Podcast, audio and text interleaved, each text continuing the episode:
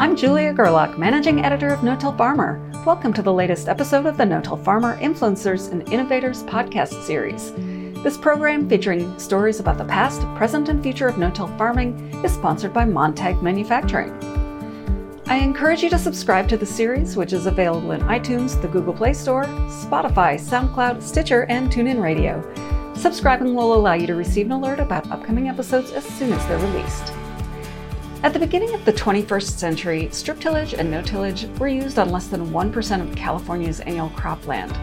Tillage practices in the state had in fact changed very little over the prior 90 years. Since that time, however, there have been major reductions in overall tillage disturbance in several cropping sectors, including vegetables, silage corn, and organic acres. Jeff Mitchell is a cropping systems cooperative extension specialist at the University of California, Davis, and has been active in leading the evolution of new reduced disturbance systems with many farmer and private sector partners. He was a speaker at the 2019 National Strip Tillage Conference, where he shared research and results of recent strip till practices in the Golden State. In this episode of the No Till Farmer Influencers and Innovators podcast, editor Frank Lessiter talks with Jeff about his role in reducing tillage out west some successful no-till and strip-till practices that have been embraced, why reduced tillage has been slow to catch on in the area, and much more. Here are Frank and Jeff Mitchell. We're talking to Jeff Mitchell at the University of California, and I'm going to let him explain his background and what his title is at the University of California now. So, Jeff, tell us a little about your background. Well, Frank, thank you very much for this uh, wonderful opportunity. I'm uh, in the Department of Plant Sciences at the University of California, Davis, and I'm what we call a cropping systems cooperative extension specialist. So that's a very broad kind of job category there, and it, uh, it allows me, frankly, a, a, great deal of flexibility to work in a whole range of cropping systems. And my original assignment was more vegetable crop focused, but since then I've received permission to actually expand into the much more broader work that we're doing right now. So, are you a California native or someplace else? No, I'm one of your next door neighbors, actually. I was born in the Upper Peninsula of Michigan. In fact, I was just fondly back there last summer. We visited my brother there in the UP, and then our family. My youngest years were spent in in that area, and then we also lived in Indiana and Illinois. So I'm I'm really a Midwesterner from my roots. And then eventually, my dad was on the early fringe of the computer era, mm-hmm. and it was happening uh, several decades ago. But we eventually moved to California, and I was a high school student and then college and, and postgraduate stuff in here in California. So you've been a big player recently in the conservation agriculture, conservation tillage, no tillage, cover crop, strip till. Tell us what you got going on there and tell us a little bit about all the tillage that goes on in California and all the differences yeah. and everything. Well, my goodness, this is going to be quite a long story there, but and let me just do a little bit of history here at the outset here. Yep, that's fine. That's what I want. Let's just talk, talk about annual crops, all right? Those okay. crops that are seeded on an annual basis there. Much of the, the practices and the tillage practices and systems that have been developed for these crops that exist today, they really source their uh, genesis from back in the 1930s. That's when uh, irrigation wells and pumps were instituted in California, and farmers switched from essentially dry land, rain fed agriculture, to irrigated agriculture. Sure. So the last 30 or so years, the tillage practices have changed, yes, certainly to some extent, but we're basically the same kind of thing. Uh, working up the soil, we didn't use plow, or farmers didn't use plows as commonly as they did in those old days back in the Midwest, but the disc plow was the the tool of of greatest use and consistency in those days. And then so that the tillage practices existed since 1930 in California, and those practices have led to the truly phenomenal productivity of our state. And you may well know that seven of the top eight ag producing counties in the United States are found in California. Sure. And many of those are actually maybe 50 miles just from where I'm sitting talking to you today here. So it's been a historically very phenomenally productive area. And tillage has been a big part of that. So the, much of the the dogma, if you will, or the reason why there's been a little bit of a, a slowness in, in doing and changing a lot of that is because everything's worked. Things have, you know, had a history of performance and working and productivity, and so why why bother messing with that? That in the last 15 years, though, just as many places, including the Midwest and other parts of the world, where no-till and strip-till and other forms of reduced disturbance tillage have caught on, uh, we've seen an uptick in, in not only the introduction of equipment and machinery and techniques and approaches here in California that you all have experienced uh, much earlier than we did here, but there's been a, a definite increase in attention to these kinds of systems for a whole variety of different reasons here. So we're on that, you know, changing upswing of, of practices right now, uh, and in the last 15 or so years. When you're talking irrigation, you're talking flooding irrigation that the water comes down through, from the mountains. Yeah. So what one of the things that, uh, and I'm I'm often reminded of this uh, when I think about how some of these systems that are so productive in California have evolved and have been developed. Uh, farmers have had the great luxury of relying on developed water resources, canals, and uh, sure. water comes in from the snowpack in the Sierra Nevada mountains, and all that gets funneled down through rivers and canals into the well, one of the ways it, it gets funneled down is through the what's called the Central Valley California Central Valley Improvement Project, and it's just a the California aqueduct that moves California from northern California through the central San Joaquin Valley and eventually down to southern California. And farmers all along that the way of that that canal passage have been enabled to use water for irrigation uh, during during the time since 1960s.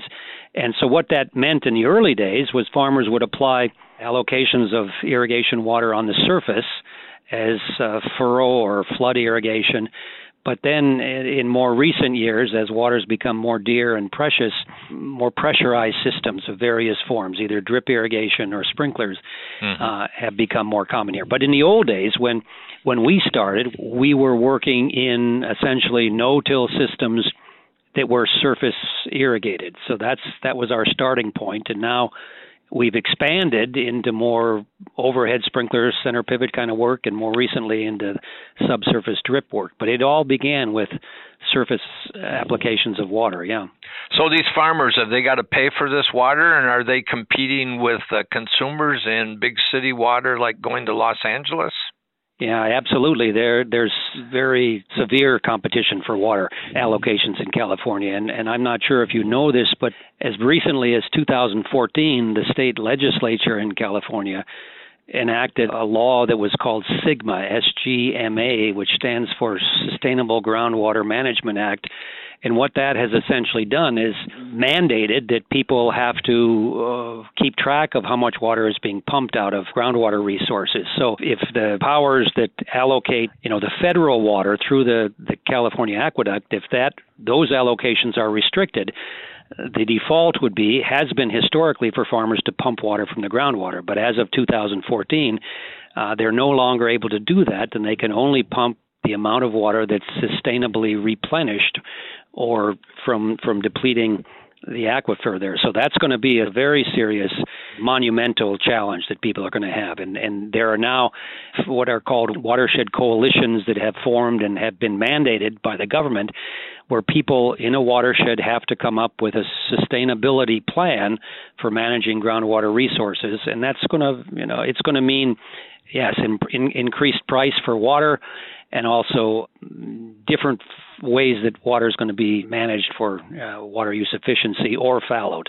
So that's the kind of climate we're in right now, where, in particularly in the last maybe six or seven years, where the California drought was in place, we saw in places that I travel routinely on a daily basis, you know, 30% of the ground was fallowed because farmers were not getting their historically provided allocation from the federal projects. Can a farmer sell his allocation of water? Yeah, yeah. I, am not really all that savvy about this, but yes, there are going to be these kind of water trading and water selling mechanisms that are going to be in place there, and uh, some of that that happens already there. Yeah. Well, you're working with all kinds of producers. Let's go down in the vegetable area and walk me through this. I mean, some of these guys have been doing conventional tillage or equivalent and making as many as a dozen trips over the field. Yeah, no, that's about right there. And, and I guess let me share with you the evolution of our work here. Okay, that'd be great. We actually we, what what we did, and again, much of this comes from direct contacts and mentors that I've had through the No-Till Farmer Association that you've led for so many good years there, and other farmers that I've known and, and researchers and colleagues that I've had around the, the country and the world, sure. in fact, that they've really been inspirational in a lot of the encouragement that they provided to me and us in California. We started with some of the crops that would be uh, more readily amenable to reduced disturbance tillage systems, and by that I mean, well, we, we you know we've gone everywhere from some of those crops like corn and cotton and sorghum and beans and wheat that have good experience bases uh, around the world there. And then we've moved into the, the more high value crops, the more delicate or sensitive crops that that have more refined management associated with them.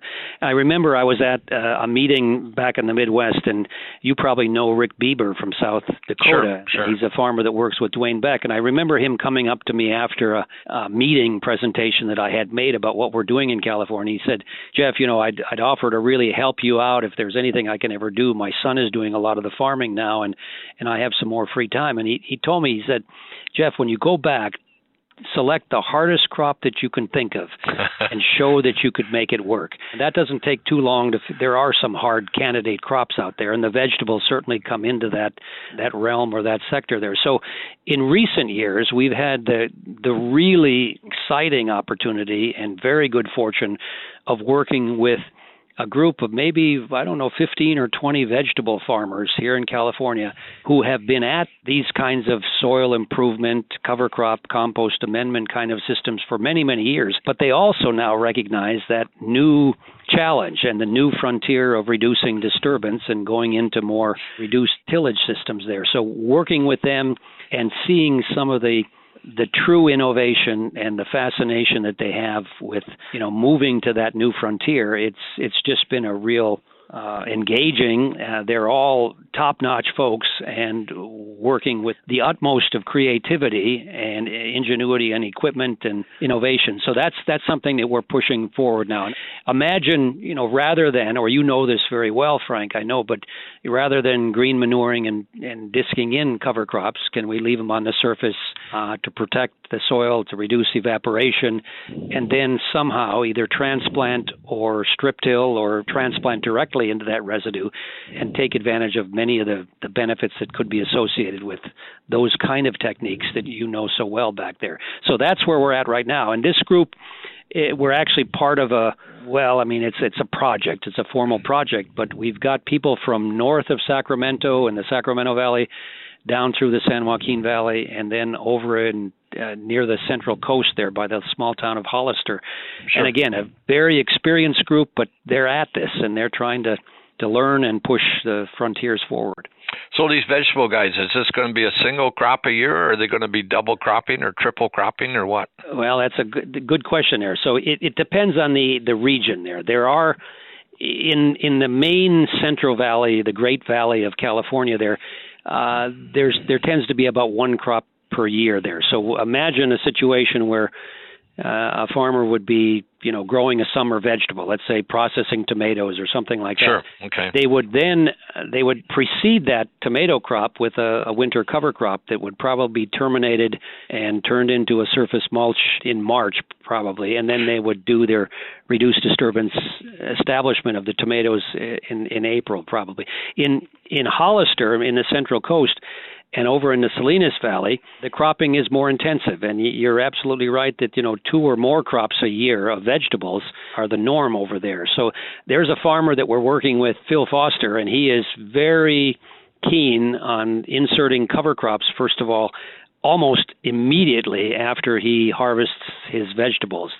And imagine, if you will, under water scarcity conditions, what he is doing with his cover crops is he will he will seed individual lines with a, a, planter of cover crop seed, and then he will irrigate those cover crops throughout the year with a single line of surface drip tape that allows him to put very small amounts of water very precisely. And what he can achieve with that is he's getting cover eventually. The cover crop will fill in and it'll provide 100% canopy cover with very small amounts of water. So he's putting all the goals of uh, keeping the soil covered, adding organic matter into the soil, having something living as often as he can into place there, while also minimizing disturbance of tillage by using strip till or some some other form that he's working on. That's just a stunningly impressive example of, of the innovation that this this group is working on here. So let's walk through what Phil Foster would do. He would uh, when would he seed a cover crop? at his farm, there's a, first of all a great deal of diversity of rotations, of timing okay. of crops, and the establishment of different crops. So I'll just generalize a little bit here. But in the winter time, let's let's go into the summer warm season cropping systems. There, he would be growing a cover crop right now. For instance, you know November through March period. That's when okay. cover crops are normally grown in these kind of vegetable systems. And then he would he would uh, manage that. And, and many of these farmers are all organic, so they're having to deal with, you know, somehow terminating the cover crop non-chemically, which has been uh, a very big learning challenge and opportunity there, uh, and convert that into a surface mulch, and then work uh, out the the details and the equipment uh, procedures for how to get a, a, summer crop established into that mulch there. So what Phil is doing then, he would do a variety of cover crop termination activities or operations, and they would be very concisely or precisely centered on the maturity of the cover crop. So he would have maybe a cover crop that's made with the broadleaf phacelia coupled with vetch maybe maybe he would have some other species in that that mixture there. Mm-hmm. he would come in and mow that or he may actually roll that down and then mow it. And then he has developed what he calls a vertical tillage machine. It's all it is is some coulter blades that are are positioned straight facing on a toolbar that helps him to cut up some of the cover crop crowns that would you know maybe be a little bit resistant to to flat out dying or or, or sure. termination and then he would come in and uh, maybe strip till and he would go with his vegetables and uh, through and, and then it's conventional management there but that's a, a tremendous amount of reduction in overall soil disturbance or tillage in those few operations that he's doing right now. And he's done this now for a couple of years. This is pretty brand new, and he, you know, he's had some some learning challenges there, but it's it's quite exciting to be a part of that and to see this level of innovation being achieved and addressed in these traditionally very very difficult high value uh, crops there. So that's that's one example. Uh, another example, and I'll just share one of the other farmers who's involved with this is his name is Scott Park, and he's up in Meridian, California.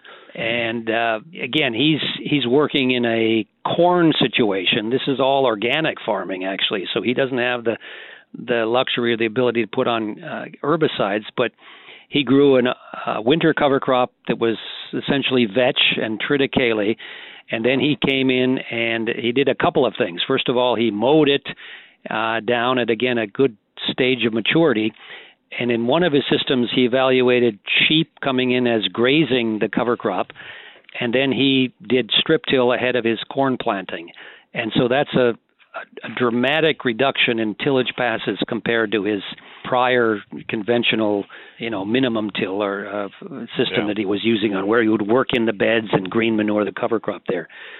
What heights would they mow this cover crop? So Scott is really he's a proponent of vetch as a as a cover crop. So he's got a mm-hmm. lot of experience with uh, the legume cover crop of vetch, eh, but he mixed that with triticale this last year, and it was probably well, it had seed heads in the the triticale, so it was probably you know after.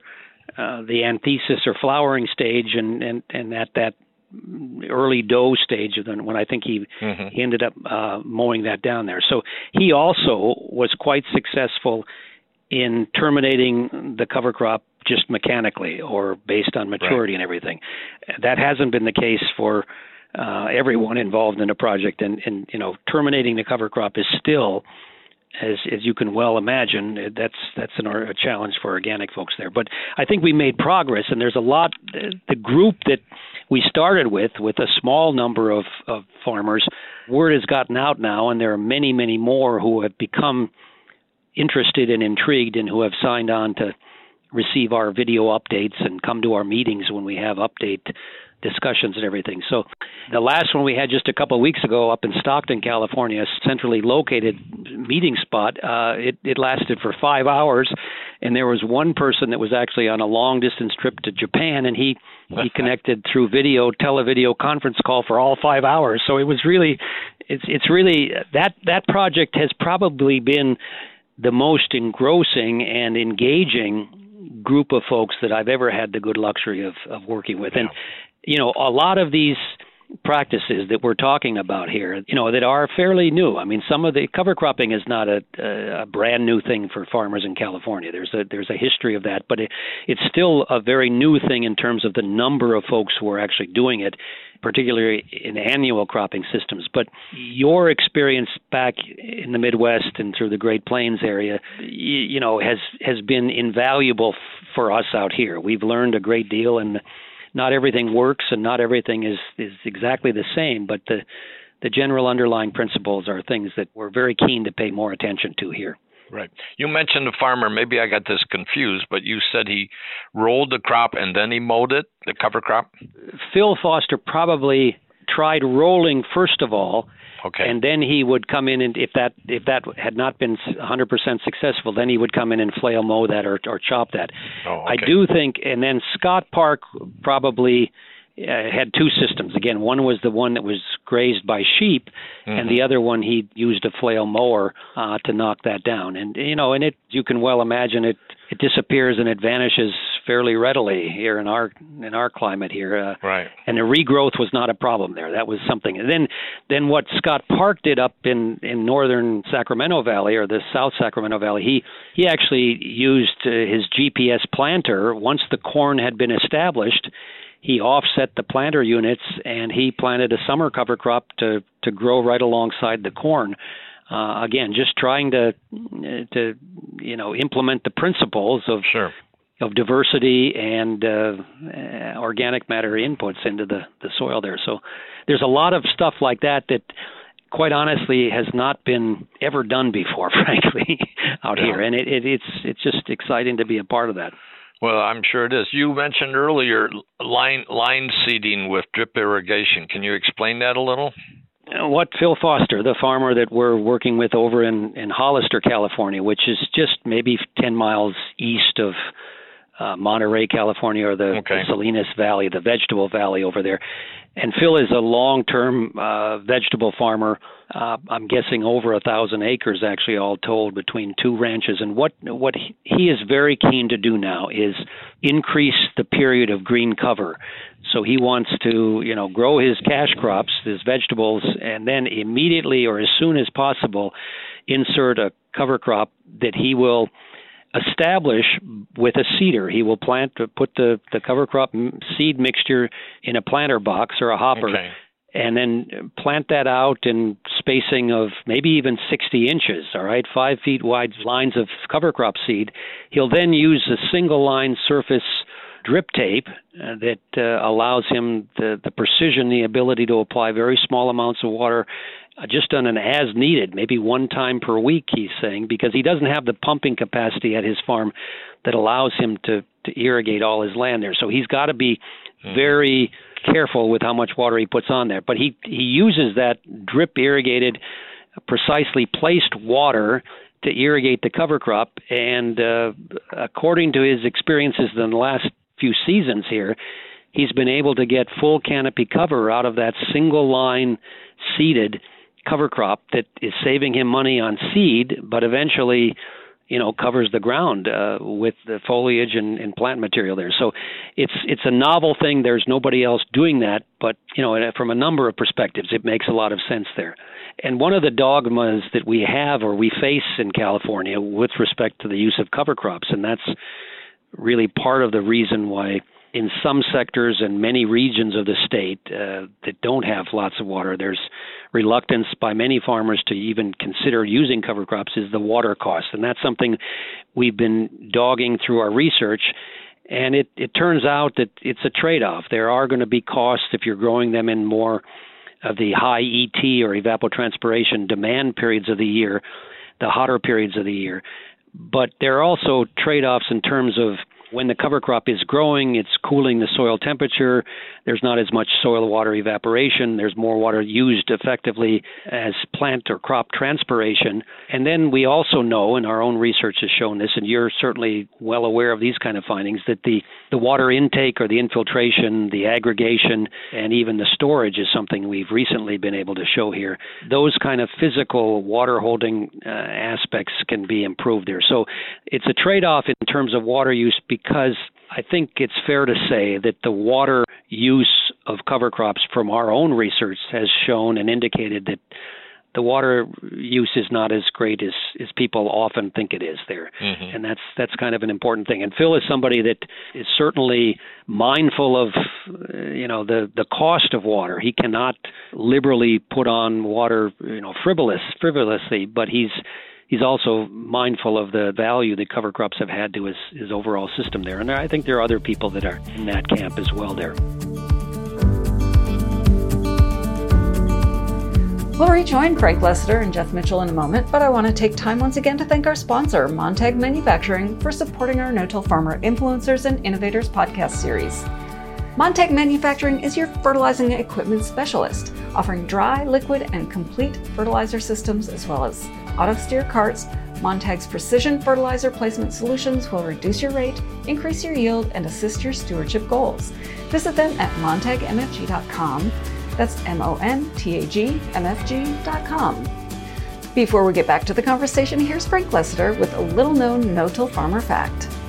Back in 2001, we did a story on coated seed and the promise it held for earlier no tilling. And there was a company in uh, Indiana called Landec Ag that was expanding its temperature sensitive seed polymer research efforts to determine which hybrids will give no tillers the best yields when planting two or three weeks earlier than normal. The company was later sold to Monsanto.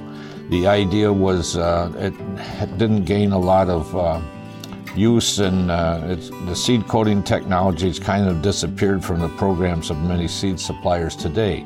But the idea was to choose hybrids that have cold tolerance, early season vigor, strong emergence, strong root systems, and disease resistance.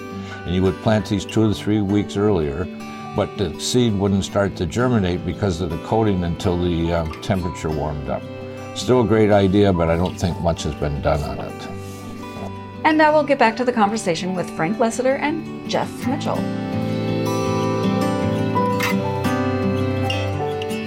So, down in the vegetable area, particularly if you're doing more than one crop a year, disease has got to be a problem. And in the early days of uh, no-till back here in the Midwest, anytime there was a disease problem, the plant pathologist said you got to plow it under.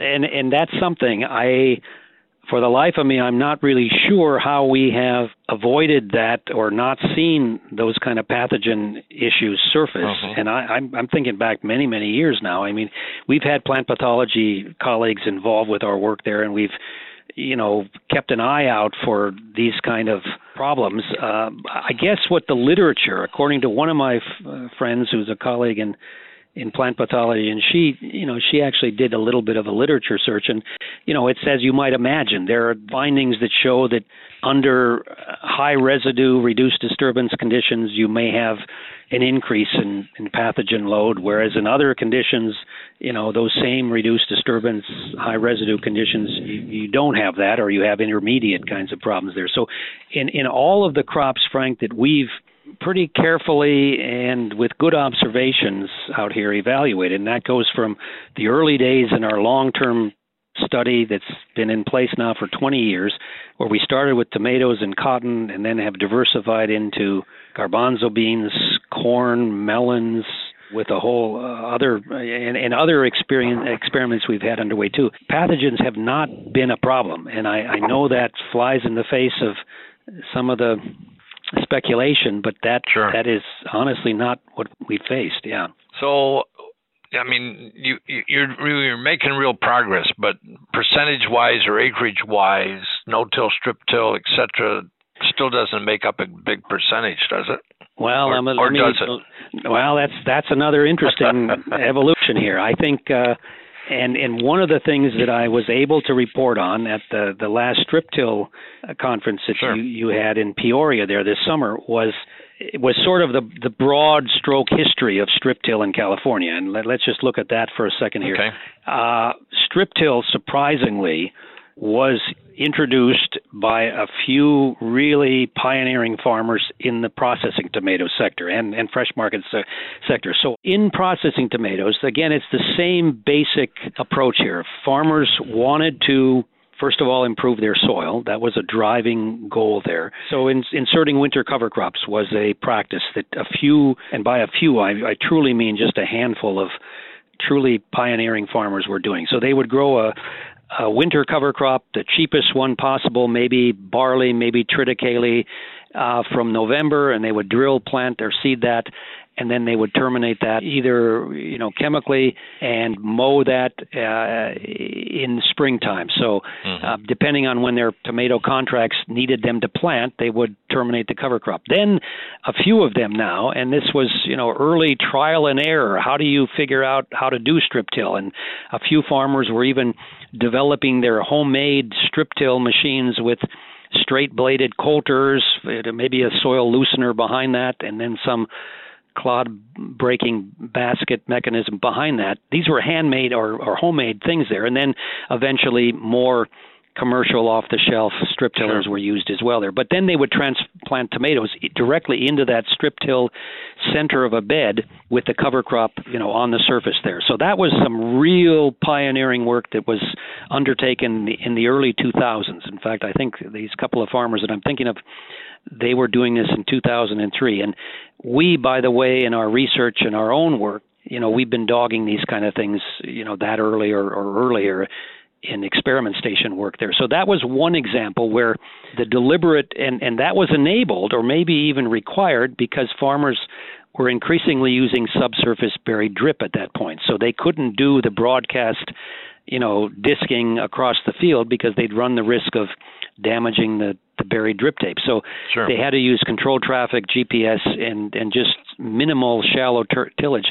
But these folks were just doing cover crops and strip tillage for their tomatoes. So that was one kind of shining example of very early on success in an in an maybe an unsuspecting uh, sector there. Another cropping system that has seen, dare I say, fairly dramatic increases in the use of strip till and, and, and even no till in some parts uh, of the uh, rotation is the dairy silage production system. Right. So there are many dairies in the San Joaquin Valley towns from about Turlock, California in the north, all the way down to Tulare County in the in the south central part.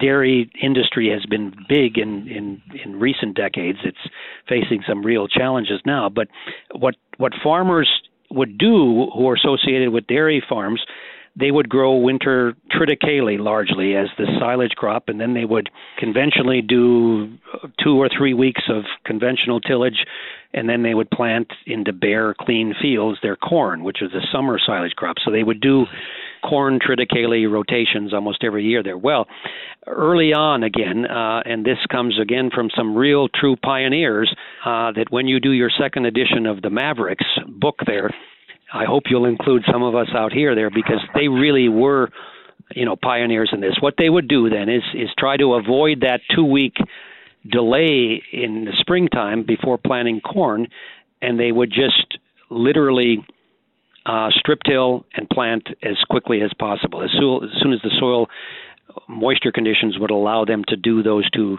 crop establishment operations. Now, there was learning associated with that. How do you do that? You know, how do you handle the strip tiller? And strip till machines were then being introduced in California. Some of the providing companies, you know, had actual people on hand and who were present and would share information. And and we were certainly working with uh, the whole group of folks at that time. But in 2004 our tillage work group we actually did surveys every other year of tillage management practices. And at that point strip till or no till in any of these systems and the dairy silage for sure was done on about 2% of the crop acreage in the state.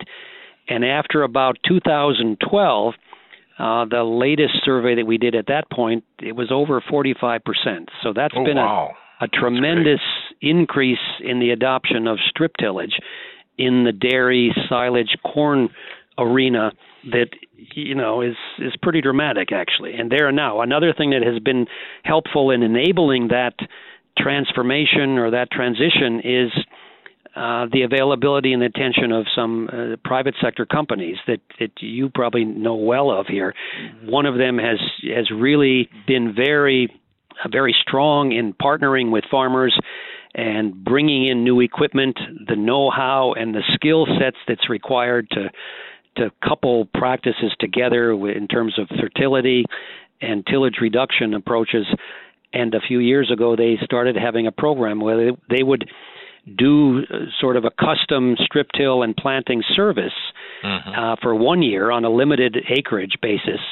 And then after that year, if the farmer was satisfied with the, the performance, uh, he or she could could opt to get their own equipment there. So that's been a you know a very important private sector role that had a great role in enabling the ex- expansion of strip till in that particular particular system. So these dairy farmers, where they were planting triticale like uh, as a cover crop, they leave it a cover crop or they harvest it for forage? No, the triticale is probably, you know, it was seeded in November, maybe late, later than that, early December. So it's now at least knee high and probably going to, you know, grow for another month. Okay. Probably at some point in March is when they, you'll see a, in these dairy regions here a flurry of chopper and trailer harvesting equipment come into play, and that will be taken off for silage uh, at the from the fields there, and then. Sure. Then either you know strip till or conventional tillage will be done there, and you know again thanks to the the innovation and the the encouragement and the working hand in hand with farmers uh, by that private sector company, you know they're now uh, in fact, I, when I was at the strip till meeting in Peoria with you all there this summer, I think we had six or seven farmers who were actually, you know, brought there with this company there, and it was there's there's a lot of momentum that has happened in a That's relatively great. short Good. period of time. Right.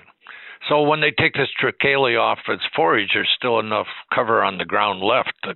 Well, that's a very good question. Another uh, kind of curiosity. Let me tell you a story. Way back in 2007, we took a group of about 14 California farmers and we visited one of my two important mentors, Dwayne Beck in, in South Dakota. Sure. And we also visited uh, farmers and, and researchers in Nebraska and Colorado. But I remember when we were at uh, the Dakota Lakes Research Farm with Dwayne one afternoon there, and and we you know we were down on our hands and knees looking at wormholes and residue cover and crop growth and all this stuff that Dwayne so well shows to people there and has just been phenomenally important in, in pioneering all of this. Right. Uh, I remember one of the farmers said, "Well, wait a minute. We how are we going to do this? We cannot generate this kind of residue because we're we're chopping it and we're hauling it off there." And so there was a real worry on, you know, that was a dairy farmer. He actually said right. that right on the spot and when we were with Dwayne there. And so I I actually did a little bit of follow up, uh, not monitoring or research or anything and you're right. When when when the the the triticale silage is is chopped and removed and harvested, it looks like it's chopping it down to the you know two inches, two inches, four inches above the soil surface, and you know the risk right. would be that you're not going to have much residue, but there can be uh, residue that does you know remain and it's and you, plus you're not disturbing the soil as was used to be done in in broadcast Right. traditional tillage things. So residues can accumulate, and some of these benefits over the long haul of improved soil physical condition can be achieved. I think so. The, I, I forgot the exact numbers, but there, I, I monitored residue cover after triticale harvest at a number of places, and there was surprisingly, I, I, again, I don't remember the exact numbers of percent residue cover that existed there, but it it wasn't zero. It was there was some amount there, and the other side of it that we haven't talked about is that you know for those folks that are going from summer corn, which is then chopped and removed in trailers as silage, into back into triticale. Some of that now is even being done no-till. There is the potential, anyway, for for residues to accumulate over time. Uh, but that's something I, I'm not I'm not fully sure on how to what extent that's happening. But the innovation of strip till in the spring and even no till in that dairy silage sector is is again, as I said, pretty dramatic there. So when uh, they take off this triticale as silage, have they got to terminate the triticale before they plant corn or not? No, no, no, no. There's no herbicide. There's no termination okay, done it won't, that. Again, it's a, it won't grow it's a, about. That's a very good question. I don't really, I don't know that for sure. I don't think Yeah. there's any there's any herbicide intervention in that. I could be wrong about that, but I don't. That does not come to my mind there. It's generally at a fairly mature stage. Again, Well, I remember Dwayne. Dwayne talked at the very. We've had him a number of times at the National No Tillage Conference, but he spoke at the very first one in 1993. And I still remember. I still remember one of the statements he made. We were in Indianapolis, and he said, "You guys in Indiana and Ohio, no till to get rid of the water, and in South Dakota, we no till to keep every drop that falls." yeah, yeah, yeah. So there's a big difference on how it works. You know, and let me just let me just say on that on that issue, Frank, that you know what what you just described there about Dwayne and, and the farmers that he's worked with in in their region there, wanting to conserve water in the soil, infiltrate, capture more, and store more in the soil, so they don't have to do the summer fallow system there Right. that was common before the 1990s, from what I understand. You know, we've done those very same kinds of measurements and determinations out here with zero disturbance, no till, and surface residues. And what we found too is that if you don't till the soil and you keep it covered, if you grow a crop during the normal summer ET demand period, where the evapotranspiration demand can be 26 inches of water, you can probably readily reduce soil water evaporation by four or five inches, which is what the finding is out of Kansas there. So residue and reduced disturbance tillage you know that's that's a size that's about 13 or 14 percent of the overall water demand of that season there. So you know i when we first found that or or published that here in california i thought it was going to be you know a, a fairly significant finding but it it it hasn't been so i'm afraid to say because it's it's challenging for how to how do people get into these systems and and really make them work in terms of production. So that's but we found something very similar to what Dwayne and the farmers that he was working with in the early 90s and other folks in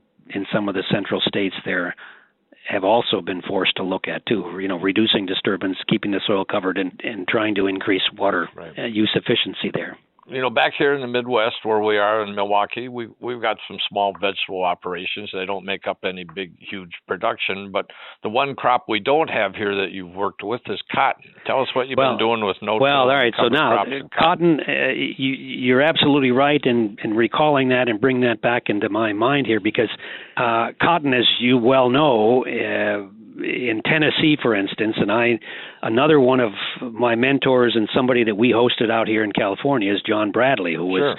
you know, with the the Milan experiment station there, and I I occasionally look into their their annual uh, data and for the extent of no-till adoption in, in Tennessee, it's it's it's phenomenally phenomenal. It's staggering. Somewhere over 80% of cotton is grown with no-tillage in, in that area there. So I'm well aware of the the track record of some regions anyway for toward no-tillage there.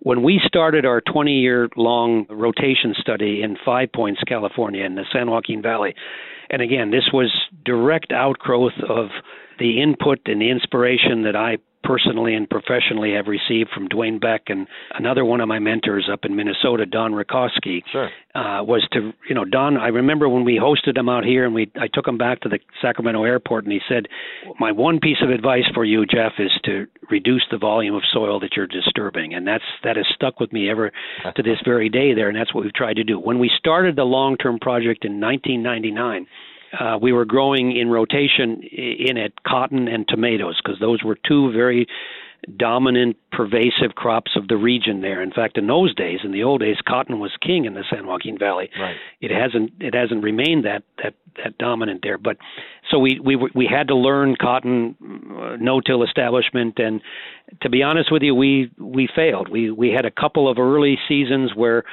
we were not as savvy and attentive to the planter setup and uh, the planting operations, and we got reduced stand, poor stand establishment, and poor plant populations. We eventually learned, and again, one of the folks who really helped us do that was Monte Bottens, who you you sure. know well yeah, from right. Illinois. There, Monte and his dad are no-till farmers for many many years back in the Midwest there, and he was working at that time as a as a, a consultant of, and uh, you know he started his own company out here in California. So he he really led a very important hand in in our efforts to overcome the challenges of cotton planting and establishment there. And once we were able to do that, I don't remember the exact number of years, but we've since, you know, published papers that show no yield reductions in in no-till cotton for a number of years there. So mm-hmm. we had to learn how to do that and the surprising thing though, you might you might be saying to yourself, well, if you're you're able to do these things with significant or substantial reductions in tillage, why isn't there more uptake or adoption of these practices? Well, it turns out that, and this is surprising maybe to a lot of folks in your region in the Midwest, that the actual percentage or the cost of tillage in a crop production budget for many of the crops we've been talking about today is relatively small. And what that means is that yes, if you save, you know, maybe 50 to 140 dollars per acre per crop on tillage costs, that's still a relatively minor part of the overall crop production budget. So tomato farmers for instance are you know having to face production cost of $3500 per per acre per crop there. And if you save $100 of that and you risk one ton of tomato yield, which is $70 per ton, you probably pretty much diminished your overall saving there. So there's a risk factor that comes into these higher value crops there, and I think that's had a role in you know maybe stymieing or you know limiting some of the initial adoption. Whereas in your areas, a savings of $140 would be quite right, substantial. Yeah, right. yeah. So if you got $3,500 an acre in uh, input costs for tomatoes, what what kind of income would you get per acre? Uh, very good question, and I I, I don't I, I don't have a real good feel for that, but. Um, I think the yields for tomatoes have been a dramatically impressive success story. And, you know, since tomatoes were started being grown in the early you know 1900s. There there are records on tomato productivity in California uh, going back to 1920, I think for sure, and the yields have increased 700 percent or something. So that's just a a story of improved genetics, improved management, and, and lots of different things coming together there. But the the yields per acre have gone up from, you know, I don't remember maybe 20 tons per acre in those early days to maybe 30 tons by the 1980s, and now it's over 80 tons per acre is not uncommon. Uh, you know, at $70 per ton, I don't know what that figures out to be. That would be fifty six hundred dollars. That's right there. So I don't, but right. there are. That's a phenomenal yield there. So I better back off there. Not right. everyone's getting 80 tons, but that right. that has been and that can be achieved there. But the other part of the the economics there is that the cost per ton to farmers has really plateaued and is, if anything, stagnant, and it hasn't changed in a in a whole lot of years there. So you know that that seventy dollar per ton. I, it may be more like fifty eight dollars than I, now that I think about it, Frank. So right. okay. it might be less than that. Yeah. So you still got a lot of dryland area in California: wheat, barley, dryland corn, other crops. Uh, no till, strip till, catching on in those areas. That's that's another sector that the dry land or rain-fed regions, the farmers are growing many of those crops you just listed there. But the answer uh, in terms of tillage management is there's not a lot of change on that frontier. I, I don't I'm not aware of that and I haven't seen much of that happening.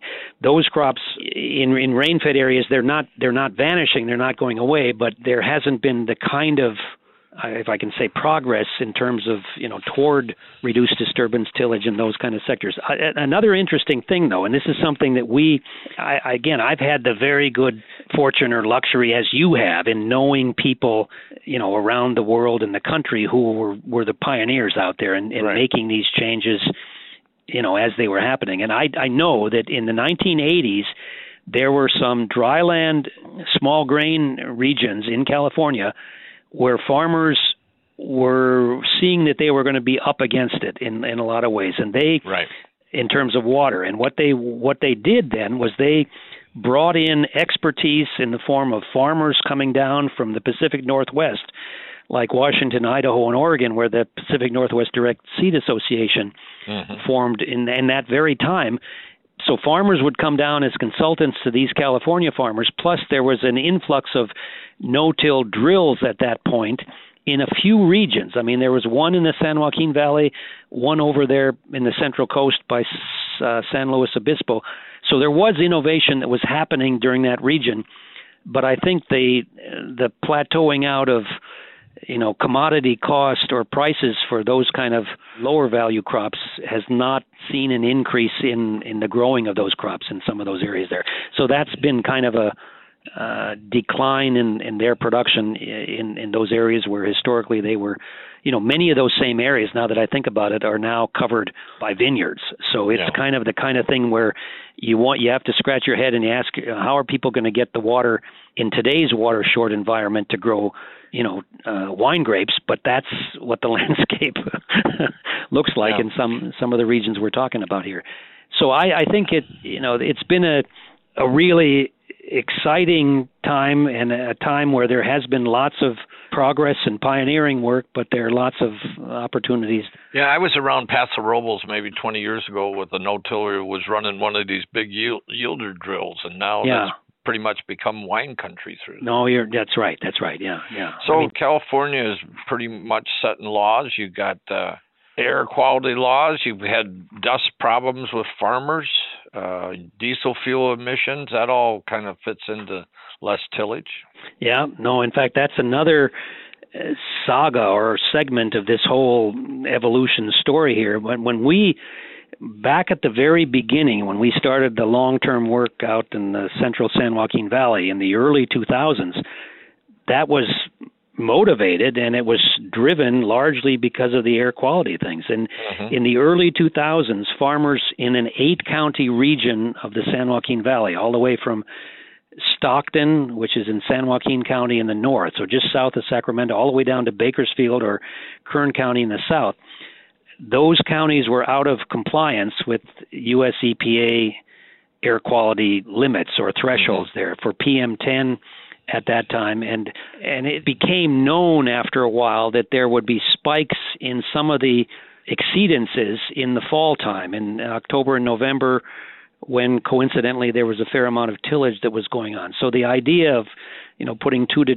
two together there was could we investigate a little bit and uh, reduce disturbance systems for their the generation of, of PM or particulate matter dust emissions there. And you know you've you've heard me talk about this before, but it's not surprising and it's not unexpected that if you reduce soil disturbance, you're going to reduce emissions of, of dust there. And our research showed that it can be quite dramatic and, and you know on the uh, upwards of 70 75% reductions in dust there can be achieved by a, a switch uh, from conventional intensive tillage to, to strip till or no till. So you know we published that, and that that's uh, long forgotten maybe now information there. And there have been other improvements on air quality in California over the last 10 or 15 years there that are not just you know tillage derived there. But the NRCS out here in California, I don't think they're still doing this, but they early on promoted in recognition of these air quality concerns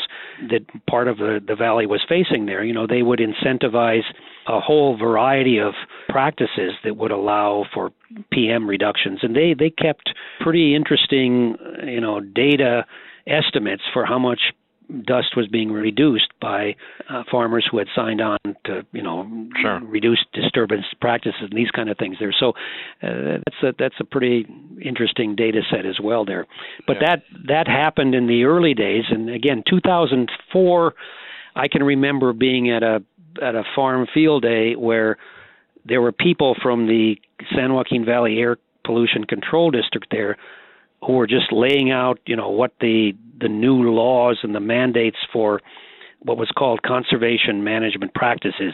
At that point, farmers who had land above a certain acreage level or something had to register for doing or implementing five practices that would directly address air quality goals and you know there could you know spraying stuff on roadways keeping the roads wet mm-hmm. and reducing tillage were all part of that portfolio that people can look at there well, I just wrote a story, one of my columns a month or two ago about a little oh, town out on Long Island where yeah. uh, the, I think it was potato growers. The dust was coming up, and they passed a law that you got to have cover crops.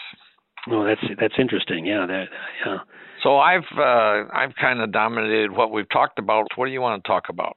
Well, thank you again, Frank. This has been a. Uh, I hope it's been a useful and oh, it's excellent uh, for uh, opportunity to talk with you and to share with you. I just want to, you know, maybe end or close out the the dialogue here just by recognizing the utter value and the sheer help that so many people, including you and, the National No-Till Farmer Association, and everything you've done over the years to to spread information, to share ideas and information and techniques and technologies there. That's that's been extremely important. And as I tried to uh, mention and acknowledge uh, as we were talking this afternoon, you know the the role that some true pioneers and those mentors that I've had, Dwayne Beck and Don Reicosky, Rick Bieber, and really a whole host of other folks you know, and I mentioned the Pacific Northwest Direct Seed Association, and when we were starting to form a work group in California, and I can remember these were in the days when a fax was the way we communicated. I I remember sending a fax out to a whole group of farmers maybe 25 years ago. And then I think about it, would you be interested in conservation tillage approaches? That's the term we mm-hmm. used in those sure. days. And you know, it was a lot a lot of our what we've tried to achieve and accomplish in California through our work group, which now has many many farmers, many private sector people, uh, government agency people, and, and and folks like me with a university, was modeled after what we had seen in other regions that, that right. you and other people have done and have succeeded at. And you know, I I have to have a debt of gratitude to you all for for what you've done and and how you've uh, steadfastly encouraged our work out here. It's been very meaningful and it's been very appreciated. So I thank you all and uh, we look forward to the next uh, generation of challenges here. Right. Well, thank you. It's been fun watching this all these years. I want to end this on a high note here. Yeah. And you you tell me whether this is a true story or not. Yeah. I saw a story once. I think somebody wrote that rode with you in the car and said it was the messiest car he'd ever seen oh. in his life. That no, a okay. true? Is that a true no, story? But, uh, you bring up a laugh, laughing smile on my face here. But I'll tell you the story on that. There was actually, and you can find this out. I'll send you the link there. It was a, a very good writer uh, his name was Nathanael. I forgot Johnson. Yeah, I think I saw this story once. No, it was, it was in the. But it was it in, back to me. Yeah. It was in the publication Grist G R I S T dot org, and the title was No Till's Johnny Appleseed in a Grimy Prius. that was I took this guy. He came around from Berkeley, California, for a full day. We visited Yeah. several farmers, and he was just stunned or impressed by the the dust and the messiness in my car. So it, it is a true story, Frank. And I actually won that that very Prius, that Toyota Prius, got 650,000 miles on it. Wow. So that's yeah, that's also a true story there. But uh, those were the days of I shouldn't Right. be um, happy with that, but that was a but Ah, it was my good. work That's truck good. there. Yeah. Right, right. Hey, I, this has been a great hour. I really appreciate you doing this. And man, we covered a lot of territory here today, and I think you're doing a great job out there. Oh, and uh, we're most grateful. Lots more to come, but thank you very much. Take care. oh, Frank, I thank you for everything, and uh, I hope it turns out well. Uh, thanks very much. For tuning into the No-Till Farmer Influencers and Innovators podcast. You can find more podcasts about no-till topics and strategies at no-tillfarmer.com forward slash podcasts. Before we wrap up this episode, here's Frank once more answering a listener inquiry. Question from a reader was Is no-till turned out the way you would imagined it would be when you looked at this back in the early 1970s? Well, we started out in uh, 1972 with 3.2 million acres of no-till, which was the best estimates we got from the state agronomist. But today there's about 108 million acres. So we've made a lot of progress and no-till's uh, really caught on. You know, people say to us, thanks for what you've done, and we have definitely had some accomplishments, and I'm proud of what we've done. I think we've played a minor role in uh, the growth of no-till, but I'm proud to say I've been part of it. Thanks to Frank Lessiter and Jeff Mitchell for today's conversation, and thanks to our sponsor, Montag Manufacturing, for helping to make this No Till Farmer Influencers and Innovators podcast series possible. If you have any feedback on today's episode, please feel free to email me at jgerlach at lessitermedia.com or call me at 262 777 2404. And don't forget that Frank would love to answer your questions about no-till and the people and innovations that have made an impact on today's practices. So please email your questions to us at listenermail at no-tillfarmer.com. Once again, if you haven't done so already, you can subscribe to this podcast on Spotify, iTunes, or the Google Play Store to get an alert as soon as future episodes are released. For Frank Lessiter and our entire staff here at No Till Farmer, I'm Managing Editor Julia Gerlach. Thank you for listening.